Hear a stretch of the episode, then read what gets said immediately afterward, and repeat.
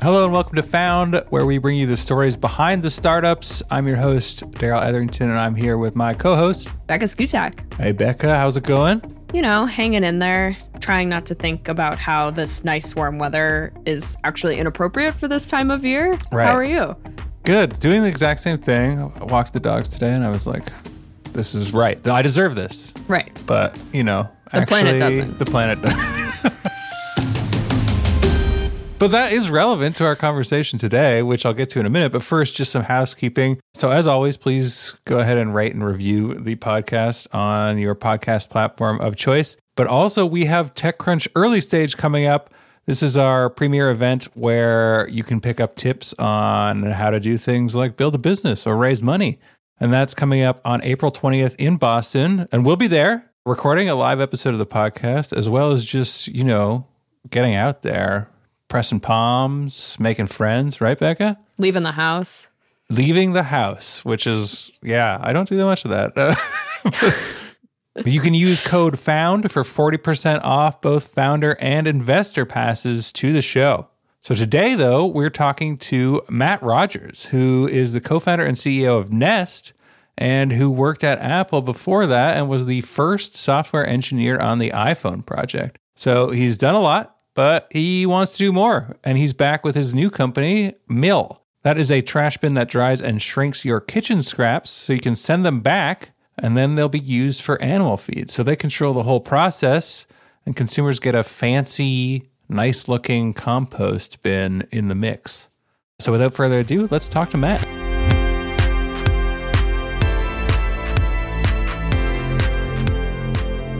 Hey Matt, how's it going? It's great. Thanks for having me. Yeah, thanks for being here to talk trash. That joke must come up a lot. I'm sure I'm not the first to have made it, but We are all about the puns. okay, good, excellent. Uh, we're in good company then. I think this is a very pun-heavy podcast on occasion. Uh, but Matt, you've got Mill. It debuted what now? A couple of weeks ago, let's say officially. Just a couple weeks. that's right. Just a couple weeks. And so far, so good. You know, like we've been in stealth for a while. So it, it feels Mhm. good to be out and rolling. Yeah, I have to imagine, especially, I mean, you're a big product person, right? There's always the time when you get to share it with the world. That must feel super special compared to the time when you're underground, putting things together, doing a bunch of stuff that doesn't work. But before we get into all that, we will get into all that. We should explain to our listeners, in case they haven't yet heard of Mill or aren't super familiar on what it is, do you want to give them a high level overview of what it is that Mill does? Yes. So Mill is a company we started just a couple years ago that is building a new system to handle food waste. So think about the full end to end from a new bin that goes in your kitchen that makes food waste not gross and stinky, Hmm. uh, a means of collecting it and getting it back to farms to feed animals. So like the entire loop, kind of farm to table to farm. Wow. in a very kind of Nestian Apple way of making it easy and beautiful and just like a great product experience to have at home. Great. And so just to make sure that listeners also know, dependent they might not know, but the, Matt references those two companies not just at random, but because he has experience at both companies. Matt was a co-founder of Nest and also spent quite a while at Apple designing products. And do, do you want to give us a, a little kind of background history just for listeners that might not be familiar? Sure. So I have like a history of being really lucky and ending up the right place at the right time. I started I don't like, know if it happens so many times. I don't, it stops being lucky at some point. You but- give yourself a little credit. yeah, yeah. maybe, but like when I was, you know, just graduating from college, I responded to like ping on like a college job board for the iPod team. And this is at the time when like the iPod was not cool and hip. This is like probably back in 2003. Oh, yeah. So okay. like this is like way back in the day. And I was like, cool, yeah, I'll, I'll go talk to those guys. And I ended up doing an internship at Apple on the iPod team and, and loved it and ended up meeting some incredible people. I joined full time just afterwards. And again, like right place at right time, ended up being Mhm. the first software engineer on the iPhone. So Amazing. helped get that product built. Spent a lot of years in China making. But in case in case our listeners aren't familiar, can you give us a brief history of what the iPhone is? yeah, I mean, it- actually, the- we're all right. we could do a whole fun podcast on the history of the iPhone, by the way, like from like old click wheel versions of the iPhone that we didn't end up shipping to what we ended up doing. Uh, yeah, we could have like a whole session on, on iPhone. Oh, I would like to do that. We will put a pin in that for a separate Yes. discussion for sure. yes. So like started my career at Apple making iPods and iPhones. I left Apple in 2010 to start Nest with my co-founder Tony Fadell. And we built that company from zero to you know, a billion plus in revenue. Mhm. We sold it to Google in 2014. I helped run it for Google for a couple of years, transitioned it over to the Google hardware folks that are running it today, and had spent the last couple of years actually working in climate, both as an investor and as a philanthropist, Nice. and had spent a lot of years working on the areas of climate that are overlooked. So made some early bets in things like carbon removal and Mhm. Helping save emissions in agriculture and industrial emissions, things that are like not very sexy but are really important. And that's kind of what got me to where I am today. Like that's why we started Mill.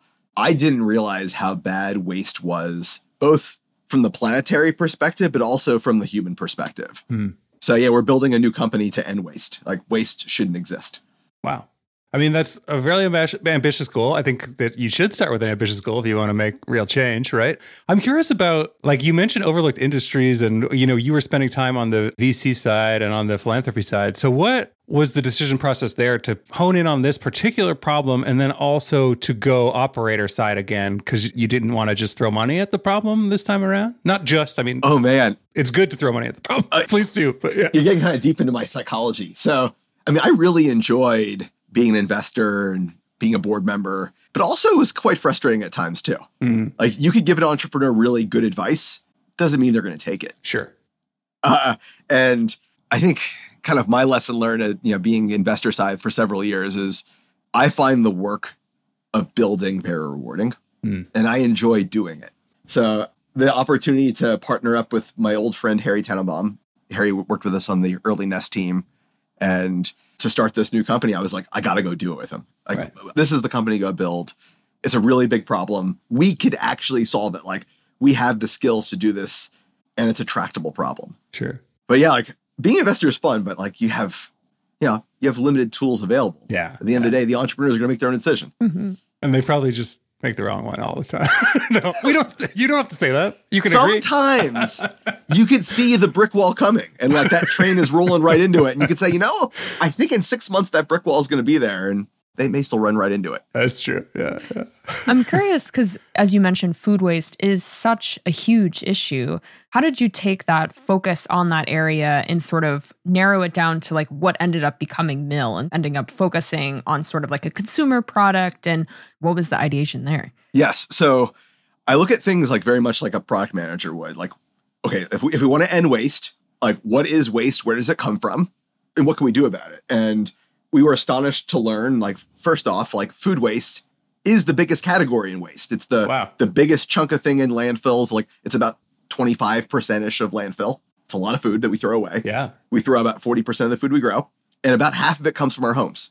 So it makes sense. Like, oh, like shit, that's where we should start. We should Mhm. start with making it easy to put things in the right bin at home. Like some people try composting. It's sometimes very hard, requires a lot of time and space. You get fruit flies, like it's challenging. So can we make an experience at home to kind of get things on the right path? And what we learned is actually we needed to build the whole path too. But yeah, like food waste, really big problem. Like one of my favorite stats is if food waste was a country by emissions, it would be the third largest country. It's like China, largest emitter, then US, then food waste. Oh, it's like wow. eight to ten, eight to ten percent of emissions. It's a really big deal.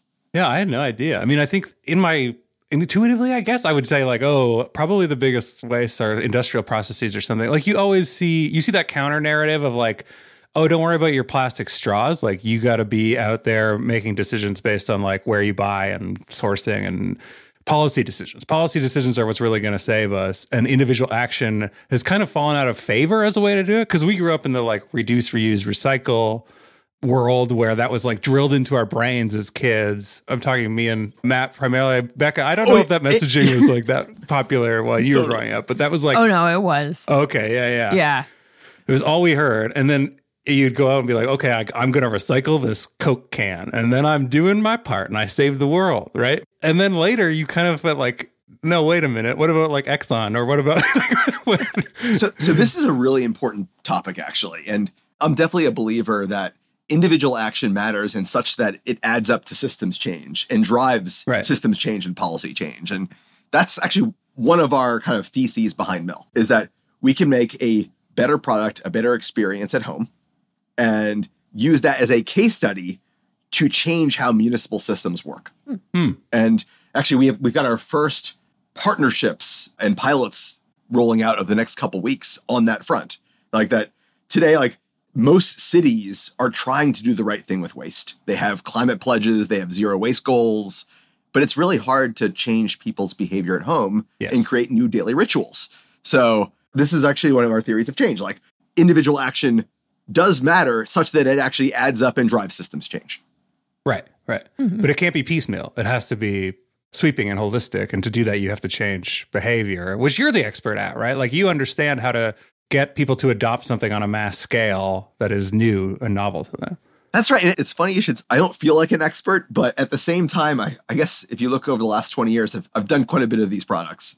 And Right. the way I think about it is it's not just about changing behavior, it's just making things really easy. Mm-hmm. And if you make things really easy, they actually it starts to become the default ritual, the default habit. And I, I harken back to like the early Nest days when we were designing that first thermostat, and we made that really cute green leaf on the dial. Yeah. People would always look for the leaf. They would turn the dial, they saw the leaf, they're like, okay, I'm doing the right thing. And it's a subtle cue, but it ended up actually that ended up driving behavior, and people would change Uh-huh. it from 77 to 74, and that would end up saving a lot of energy.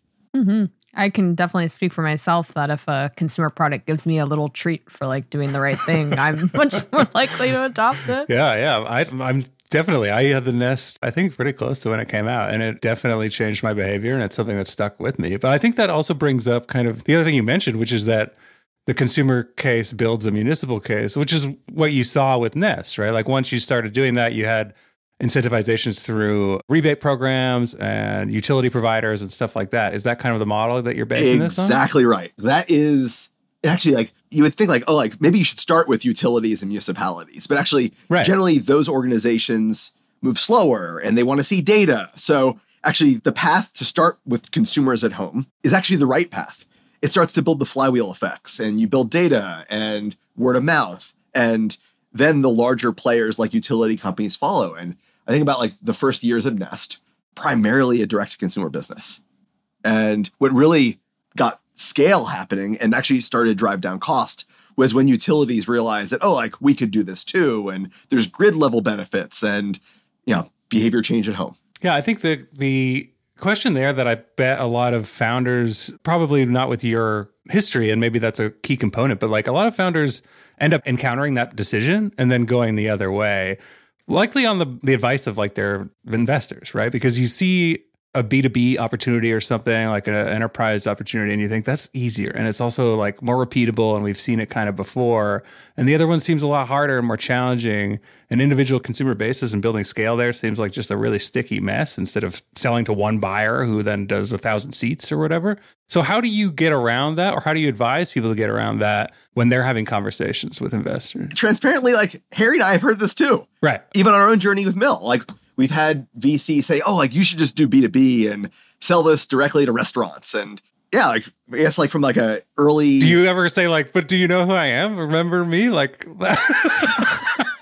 that's nothing in my history shows that that's the way that works. uh, I like to I listen to advice, but again, I don't don't always have to take it. I, I think like my advice to founders on this one is, especially anyway, as the leader of your company, like you've got to have a strong gut about where you want to go and what your north star is. Hmm. And there are lots of windy roads along the path, and if you know where your north star is, like you know where you want to get to. And for us, Mill, we want to get to municipal scale. Yeah, And it makes sense if that's your North Star, like what the path is to get there. Like behavior change at home, new daily rituals is the place to start. Yeah, it really depends on your business, but like, yeah, founders got to have a clear vision of where they're going. And investors are good at pattern recognition because they see so many different pitches and so many different companies, but they're only going to spend so many hours on your company. So, like, you know your company best. yeah.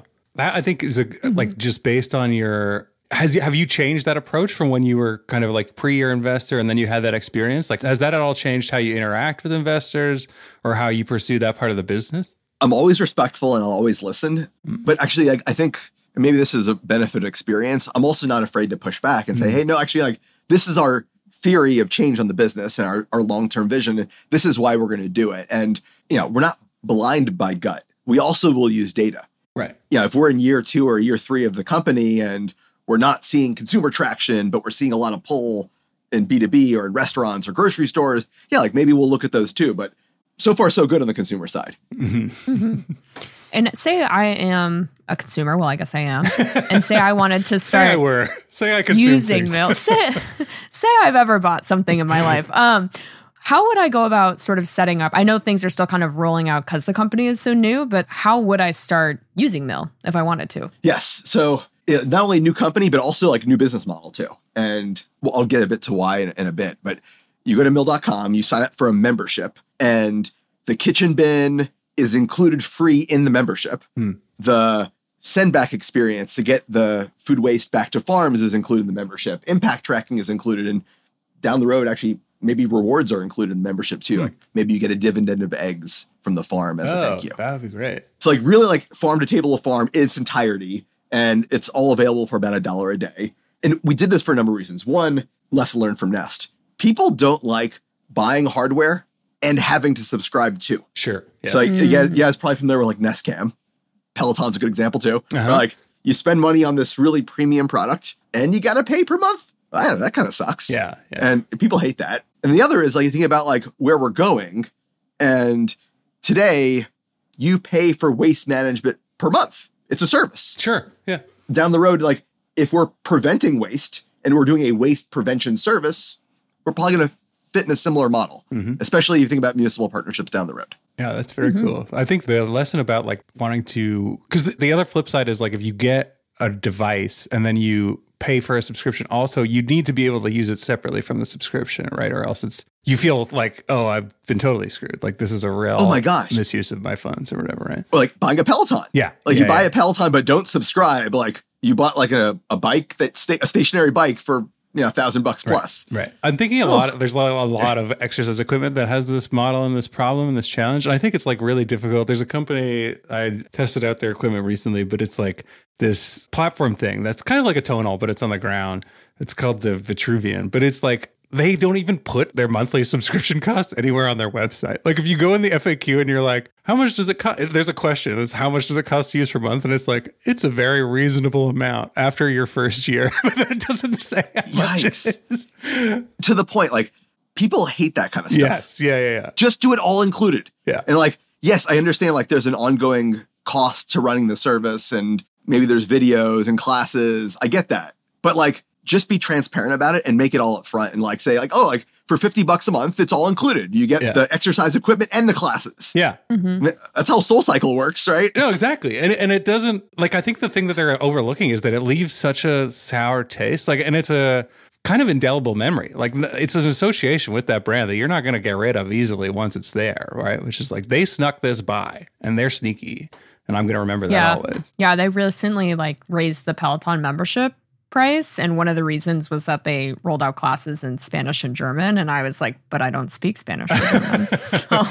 But Why don't you am want to I help paying the the Spanish and? German speakers? Becca, thrilled Yes. for them, but Becca has one behind me. her, by the way. The- people can't see this because it's a video podcast, but I don't know if that's why it was coming up so much, Matt, but it comes to mind for sure. But yeah. amazing amazing uh yeah look like, like, like there are products and experiences we use every day and Yeah. There are are different ways to market you know and, to- and to sell these products and i think we're trying to innovate and make this easier on people and yeah like it's harder on the company side we have to finance that hardware that's going to go Sure, into of your, course. to your home but it's the right thing for the customer over the long term so we're going to do it Yeah. I mean, it seems like a particularly challenging area in which to do that because your surprise and delight is essentially like you're making something a bit less unpleasant that is already unpleasant. Or, I mean, you talk about this. Like, are you able to turn this into something that is like actually pleasant from a user experience perspective? Because my green bin experience right now does suck, right? But it's also like it's mildly unpleasant, but it's like not anything I really think about that could be like, oh, this is amazing and I want to engage with this, right? yeah uh, yeah this was our aha moment so like we've been testing the mill experience for about a year now Yeah. in our own homes and in some external field testers. And once you have it, you can't live without it. Hmm. Like, I don't think you realize how often you take out the trash on a daily basis or on a weekly basis. Well, more not as much as I should. There are many times I tie up the green bin, put it on the garbage can, and I'm like, I'm going to take that out next time that I'm going outside because it's real cold right now, and it sits there for a lot longer than it should. so like the dechorification of the house is a really is a fun one. And in our house, we live in San Francisco, like we're three floors up, and I didn't have to carry these like gross, icky bags down three flights of stairs. Inevitably, there would be drips on the stairs, and on the way back up, I'd be like wiping each stair on the way up, trying to clean it. So like, I don't have to do that anymore. So that's that's cool. Yeah. The other is like the no smells is a real thing. Oh, yeah. and again, like, you don't realize it until they're gone. Of like, oh man, my kitchen did stink. And like after that Mhm. dinner party, like, holy cow, did we have a lot of scraps? And this experience with Mill is like a bottomless pit. Like Yeah. you put it in, you wake up the next morning and it's empty again.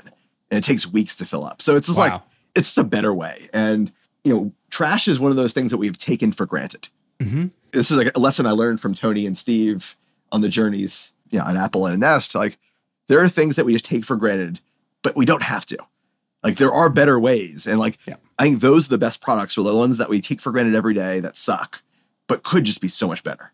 Yeah, well, I mean, they're better from just like because once people experience them, right, they can never go back to the other one. But it's also better for, in terms of like the competitive field, right? Because typically it's a, a lot more open. Like you're not like, oh, I got to wedge myself in here and differentiate myself in a very, very aggressively competitive field. Like right now, you're competing with, uh, I forget the good trash bin, but they're like just they look really nice. Oh, simplehuman. Oh, simplehuman. Yeah. Yeah, yeah. It's like Yeah, like they make stainless steel trash cans. yeah, yeah. They look good. They have nice spring action, but there's they're not much beyond that, right? uh, uh, indeed. Like when I think about like our competitors, I think our competitor more of as like the landfill. Like right. the bin is important because it makes the experience at home so much better. But actually, like the product at Mill is a new system. Yeah. It's not Yeah. just about the bin. And then, like again, this is another like lesson learned from the Nest journey. Thermostat really important, but actually it was the key to unlocking a new energy system and like a mm-hmm. distributed grid. And I love these kinds of companies where like it's hardware enabled or product enabled, but actually it is systems change that is what's driving the company. Yeah, I mean, well, the iPod was that too, right? And that was a great object lesson in that. Like you changed all the way I mean, without everybody bought music. without the iTunes store, like it would just have been an MP3 player. And Yeah. like there were many MP3 players before the iPod. Like I had a Rio, I had like 10 songs in your pocket. Oh yeah. Man, like 10 songs in your pocket, also like inf- yeah, inferior product. But really it was the iTunes store that gave it life. Yeah. I mean, yeah, I, I had a bunch of those. and They were really all like cheap feeling and awful and unpleasant to use. But yes, it was it was really the access to music and it was the way that the library was managed and organized and the way that you purchased that that changed everything. I also had Sony mini disc players a, a lot just before that. If you remember those, those were fantastic. God, I love those. I, I think I think they're gonna come back. Like my guess is like in like a retro way. Yeah, they're on their way back. I, I think so. I gotta dig one up. I think my parents still have one. There is like a whole underground economy of people who take like old iPod classics and like retrofit them and like Oh yeah, put- yeah. put- oh yeah, there's like all- yeah. Uh, retro is coming back. I can't believe know. I'm saying this. Like, it makes me feel old. Like that an iPod is considered retro. I know. I know. Thinking about any of this stuff is really depressing for any length of time. Um, but that I do want to ask, like thinking back to like the Nest days, which is even now, like that's quite a long while ago now, right? But d- We sold the company in 2014. Wow, So, like, yeah, I know. It feels like it feels like ancient history at this point. yeah, yeah. But what is your approach now as a founder? Like, does it resemble how you approached being a founder at that time, or is it like night and day, like totally different? Honestly, it, it is night and day. It's a, it's a hmm. totally different world. I mean, one, I think I have a lot more empathy for what the team is going through on a day to day basis. And when I started Nest, I was like 25 years old. Right. and I was a thousand percent working all the time, and every minute of my body, every moment in my brain was like thinking about Nest and how to get from A to B on that. And I didn't realize like, oh, like people have sick parents or have little kids at home, and just like they have a life too. And I think as a founder that's now 40 and has two little kids and dealing with cancer and all those things and you know, r- real family stuff, you have empathy and like Mhm. and this actually was it's called like building mill versus building nest like it really is a marathon not a sprint and when you're on mile marker four and you're running out of gas like are you really going to make it to the end Yeah. Yeah. and i think about like the nest journey we sold in 2014 i think i had like $20000 in my bank account like Wow. my total net worth when we sold so like i was definitely feeling the pressure and i think if if i had had like a different mentality like maybe would have kept going Yeah. Right. Mhm. And kind of on the flip side of that, what do you think you did well in the process of founding Nest, building it up off the ground, and eventually selling it that you hope to not necessarily repeat exactly here at Mill, but hope to sort of be able to recreate in some way. And this, yeah, this is a lesson learned directly from the Apple playbook of relentless pursuit of the best customer experience possible. Mm. Like everyone mm-hmm. says that. Mm-hmm. Every product person or founder you talk to always says that. But to go to like the nth degree to do it is another story. And just think about like with you know, early days at Mill, we're like on our 20th iteration of packaging as an mm, wow. example. And like just making it easy to open the box. And you know, the bin is about 50 pounds. It's pretty heavy. Like, how can you make it easy to get it out of the box? And just like we had, I can't even tell you how many iterations, like at least 20 plus hmm. to get it right. And it's one of those things that people say that they'll do anything for their customers. It doesn't hmm. mean they actually will. Yeah. Like I, I, I, my, one of my favorite stories about early Nest there were days when we would get phone calls through customer support of people saying, Hey, my heater is not working. Nest broke my heater. And we would send an HVAC technician to their house to fix their heater. Wow. Despite like not like thermostat has nothing to do with your heater. Yeah, yeah. Like, right. Like, right. Furnace just needed maintenance. But we would go do that. And like that's something that we learned at Apple. Like Apple would go to extremes to make a better product and to make a great customer experience. And look, people recognize that. And they are that homeowner that got their furnace fixed is going to tell all their friends how awesome Nest was. Yeah. I mean, that's a great point because I think that's the one point where you feel because you do hear that all the time, but you probably see that fall down most when people are like thinking about locus of control or whatever. Like, that, what is the domain of my product and what is not the domain of my product? And they make the mistake. I think it's a mistake to say the you know my product ends where whatever the physical constraints of my product stop. Like anything beyond that or any system that plugs into it is not my responsibility. The responsibility of those other things.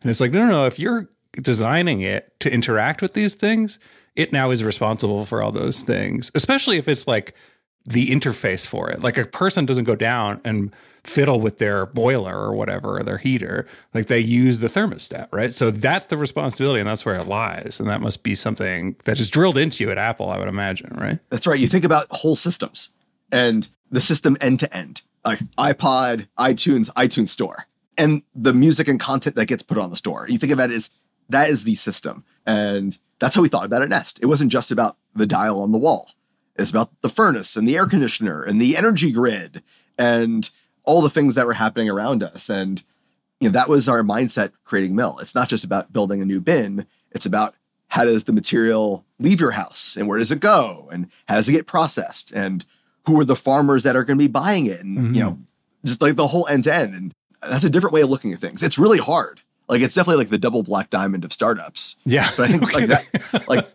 that's what you got to do that's how you drive systems change. Yeah. When you're building a team like how do you either hire for that or how do you inspire that or make sure that people follow that diligently when when they're you're training them up? So we definitely over index on passion. Mm-hmm. and like we will interview a lot of candidates for roles and we'll pass on people that are very let's call it technically sound. Like maybe like they're the best firmware engineer on the planet but they really don't care about trash. Like sure. you know they can go work on anything right? If there's someone who's less skilled, but you know what? They're going to go to the extremes because they want to end waste and they care about the planet and they're climate driven. Like those are the kind of folks that we bring in. Mm. And it was a very similar thing to kind of the early days at Nest, but obviously as Nest grew, it became more smart homey than just about thermostat yeah. and energy. But I think like mission orientation is the most important thing when building a startup because you could learn new skills, but yeah. like it's hard to teach passion. Yeah, I would say impossible. Actually, I try every day. No one learns. I'm not looking at you, Barry. You're very passionate. It's other people who shall remain nameless.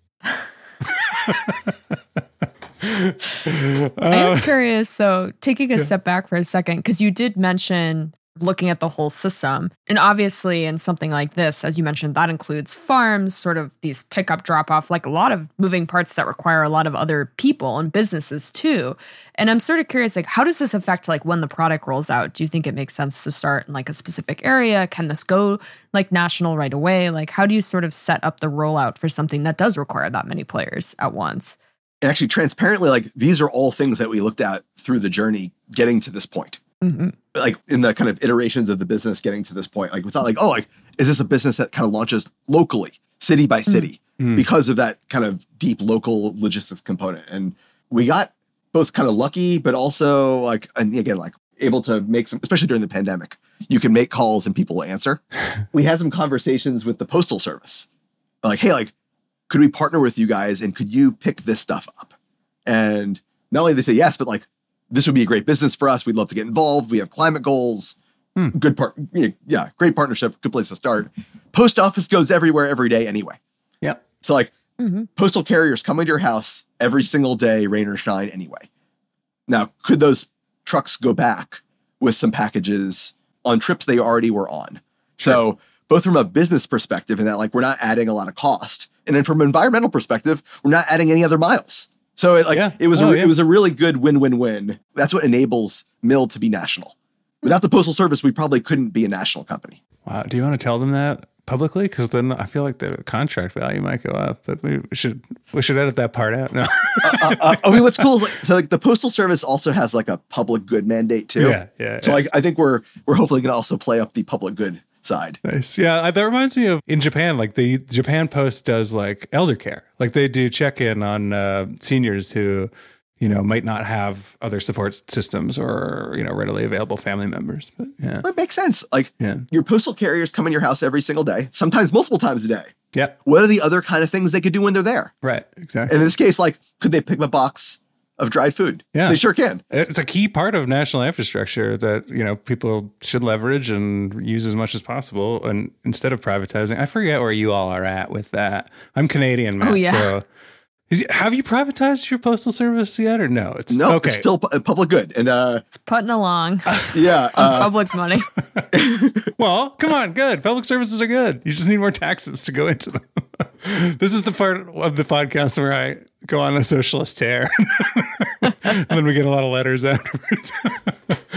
Um Yeah, I think I had a related question, which is like, you know, the other another an analogy to Japan, but I used to I lived there briefly, but I would put out my garbage and then the people would come around and they would just lecture me about all the things that I'd done wrong with sorting my garbage, right? So that is an immense behavior change to ask. And especially with organic waste because it's like a little bit at least in the traditional system like a little something wrong like you put in a contaminated receptacle or whatever and it screws up the whole thing so how do you deal with that and making sure customers are like your allies in that regard Yeah. So this is an area like where the US lags basically everywhere else in the world. Mm. Like you mentioned Japan, like South Korea, China, Taiwan, Singapore, like they all do a better job than we do. yeah Same with the Europeans. Europeans are also really good at like, oh, like this goes in a different bin because it gets recycled. It has value. Americans still haven't figured this part out yet because it's hard. Because Yeah. it's a major inconvenience and Americans don't like inconvenience. So again, like make it easy. Maybe we'll do it. But yeah, like we've designed the mill system to also to nudge you the right way. Like, hey, like we saw you put a plastic bottle in the bin. We filtered it out. But hey, like next time don't put plastic in the bin Hmm. at our facilities, we sort and process the materials that we get and make sure it's safe to feed chickens. Oh, cool. Okay. So, I mean, I mean that's Yeah, it's like- great because there's a feedback system and there is some accountability, but like gentle. Because what happens here is I sort stuff into green bin, blue bin, just trash bin. I don't know what happens to it after that. I don't know if I did it right or wrong. I have no idea. Right. Yeah, I just bought like a truckload of compost for our garden and it was full of little plastic bits. And my daughter, being the resourceful girl she is, picked out a bunch of the little plastic bits and like made a collage Oh, like all, all the treasures she found in the garden, uh, which is both like heartwarming but also brutally sad. yes. Yeah. So like we're not going to have this problem because again, this is a cool thing about food. When food gets dry, it gets really small. So when we send our food grounds back to mill, we sort it and sift it, we are able to very easily extract the good stuff and like the plastic bits where we filter out. And something I was curious about because I know it mentioned, um, you guys mentioned that it doesn't smell, which is great, but Mm. it grinds or sort of works with the food waste overnight. Is it loud? It's not. So Okay. it's quieter than a dishwasher, but a little bit louder than a refrigerator. So if you kind of can put that in your mind. Yeah. and for like yeah. the technical audience, it's like 40-ish dBm. It's like not too bad. Yeah. No, it's it, like and it runs at night. So it also like doesn't bother you. In the kitchen at night, 40 decibels, you're not going to hear that. Yeah, it's quieter than your dishwasher. So like Yeah. especially if you're running your dishwasher at night, like you're not going to hear it over your dishwasher. Hmm. Bold of you to assume I have a dishwasher. You should get one. I'm asking It's 'cause better for small the apartment, environment, It's like- I a think. game changer. like sliced bread, dishwasher, mill. Like My landlord loves when I email them these kind of statements. Email your landlord that exact list and then like- see what you get. Uh, that's actually another go to market of ours. yeah, Like, I was going to ask about that. Yeah. can we work with landlords? Like, Yeah. especially like in like larger apartment buildings, like trash is pretty stinky, and like everyone knows about those gross trash chutes and trash rooms at the end of the hallway, and like, could we get rid of those? yeah. Like, Yeah. yeah, like hmm there's a path there too. Oh, that would be amazing. So I, I I've, alluded to this at the top. I'm going to ask it to end it here. But like, what is it like for you building this in stealth and then getting to the actual go to market moment? How do those phases? Is it everything? Is all the energy and excitement in that go to market? Is it all leading up to that? Do you have kind of consistent energy throughout, or how do you manage that? I am always pretty high energy. I think Yeah. it's maybe it's one of my good traits makes me a good, good entrepreneur. But like, uh, I'm always pretty high energy. I'm always pretty optimistic. So like, I've been going at this almost three years now at like a very steady 95 percent, like Hmm. full throttle. But really, like launch, like you know, leaving stealth, launching the company, starting to be out in the world for us is really rewarding because like we knew this is going to be cool Sure. that people are going to like it that's going to make it make a big difference that there's positive impact but it's really good now to hear it from others like we're not only drinking our own kool-aid yeah. that's one of the things i always caution other entrepreneurs like are you only drinking your own kool-aid or like are you getting some external validation and data too Yeah, yeah. I wish there was an easy way to extend that metaphor. Are you drinking other people's Kool Aid? Is that does that work, Yeah. or are the you drinking like Kool-Aid? That sounds gross, Sunny though. D in addition to Kool Aid? Is there Yeah. other brands in there? I don't know. Is, isn't that why elon musk bought twitter like, like, the, the whole reason why I bought twitter is so like so like he could like drink other people's kool-aid or like have people drink his kool-aid i thought that was the whole point right I think I think you're right. I think that is exactly why I did it. like if you're worth a hundred billion dollars, like what's thirty billion dollars between friends? No, It's- I mean, yeah. yeah, for some Kool Aid, worth it. Yeah. Totally. I just thought of this, but when do you have visions on like crossing the whole garbage stack? Like, do you look at the, all of them as opportunities as opposed to just the uh, organics, or what? It is the right question. Yeah, we're starting with food. Mhm. Food is a quarter of landfills, but yeah, there's a lot of stuff we throw away that we shouldn't. That's really hard to deal with. Yeah, And yeah, like I think over time, like that's where this company could go. Like, can we end waste? yeah. I suppose it, it must be a debate because you've got the other fifty percent of food waste, which is probably commercial and enterprise or whatever, right? So, but That's you right. look at that way, and then you look the other way, and you're like, which is going to work better? Like, do we have the in with the consumers? Do we expand that way, or do we go up the stack? Oh my gosh, yeah, like you're, you're not only are you in my mind, but like in my mind for like many years. Like there was a, a time at Nest where Tony and I were having the same discussion. Like we had just launched our second version of the Nest thermostat. We're like, oh, like do we do something new, new category? Do we do more in energy? Do we do something grid side? And that's when we ended up doing the smoke alarm next. right. And that kind of led us on this path of being a smart home company Sure. rather than a home energy company. And I think about like that fork in the road and like, do we make the right call on that fork in the road? Yeah. like similar conversations with the mill team now like which forks in the road do we take at which time and man it's really hard to know which is the right path Yeah. it really is Yeah, I guess I mean all you can do is wait for some signals and then make a make a choice, right? It's like you That's right. informed, but yeah, that's right and but there's no back button that's the other thing right. no back button in startup land No, there certainly isn't. But I mean, you know what? I think you'll get to all of it eventually, Matt. I have faith in you. You're obviously high energy, very optimistic person. You'll get there. You'll get there. thank you yeah we're in it for the long term like yeah. this is not a company we plan to sell to google in three or four years that's just not the plan like the plan is to solve a systems problem Yeah. and it's to take us a long time to do that Cool. Well, I hope you solve it for the sake of all of us. And thanks again for joining us, Matt. It's been great having you. of course my pleasure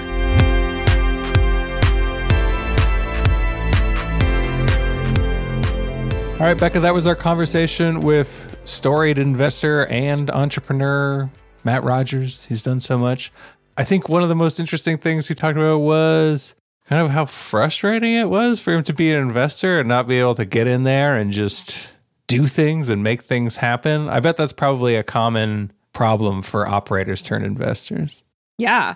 And something we don't hear about often, but I'm sure you're right. And I think for him specifically, coming from that team on Apple, like we talked about on the podcast, Apple is so particular about user experience. Well, it seems particular about everything. Mm-hmm. Coming from that to being a founder and then an investor, I'm sure it's like even more frustrating for him based on like both those experiences. Yeah, that must be tough. I mean, I think it is it's a thing that you hear about from anybody who spent a significant amount of time at Apple is like that obsession with detail and with every element of the process and that approach to systems thinking, which is like very comprehensive and holistic. But it must be so hard to see startups doing that. But on the flip side, like it must be so hard for founders to be like, you want me to think about all that, but also we employ three people or whatever. we also don't have billions right. of dollars backing us up. Right?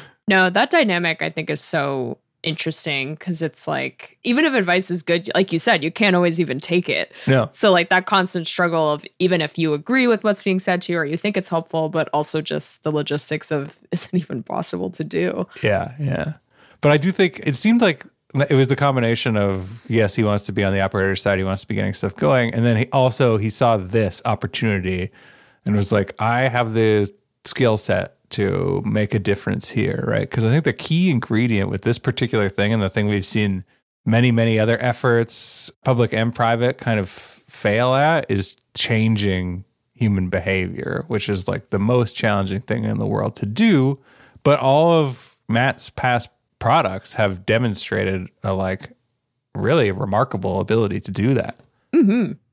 And I definitely think it's interesting here with this being one of those aspects of climate change where the consumer behavior and consumer aspect of it actually can make more of a difference than, say, corporations cutting carbon emissions and sort of the like, which is always that argument against some of those consumer yeah. changes. But it definitely, I think it's interesting because while I agree it would be a slight consumer behavior change, I'm curious if he'll get any pushback from the people who are always grow up, like we talked about, being told to recycle and then finding out years later like a lot of that didn't actually help or didn't actually do anything. And right. so I am curious if the company will face any sort of pushback in any way like that. Yeah, I don't know I if you thought too. about that. No, I did. I did think about that because I think there's a there's like a disillusionment or like a whiplash effect that makes it harder to then climb out of that trough. Like it's not like just that you have to institute this positive change. It's like you have to overcome this impression that past attempts at positive change were actually for naught, right? So it's like fool me mm-hmm. once, fool me twice type thing that you have to get over. And I definitely feel that myself personally. Like I do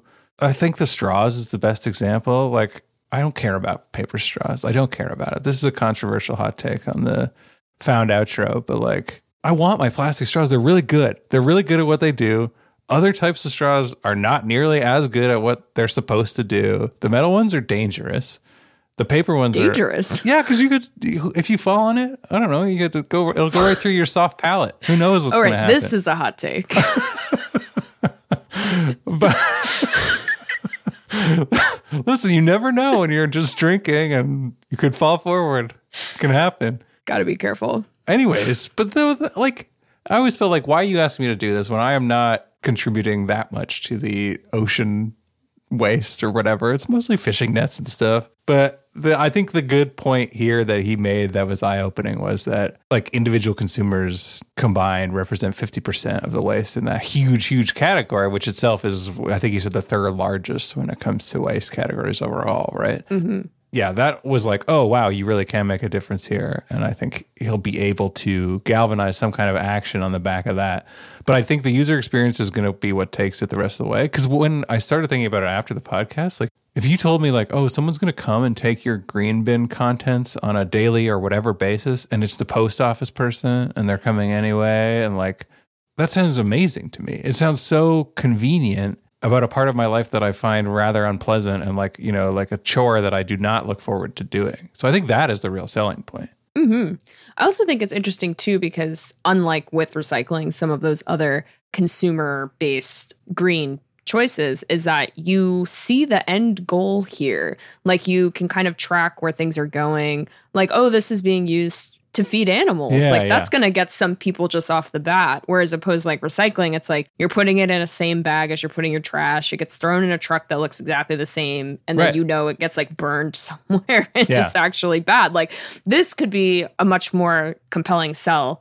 Easy getting picked up from your house and sort of knowing the actual direct positive impact on the other side. Yeah, and then if it does eventually evolve into what he kind of alluded to, where that you get rewards through some kind of a farm share or something, Mm-hmm. like even if that becomes an add-on service or they partner with that, but then you get a discounted membership, I could see that being really successful too. Because I think you know that's also something that consumers are already saying they want and are interested in is these kinds of farm share, grocery delivery, participation programs, right? So Definitely. loop that in, make it like a cost benefit. Like, yeah, that seems amazing. So I have high hopes for it. I will say, honestly, I was skeptical going into it. Matt did a very good job of convincing me that the idea had uh, legs. So I hope they do become a success long term.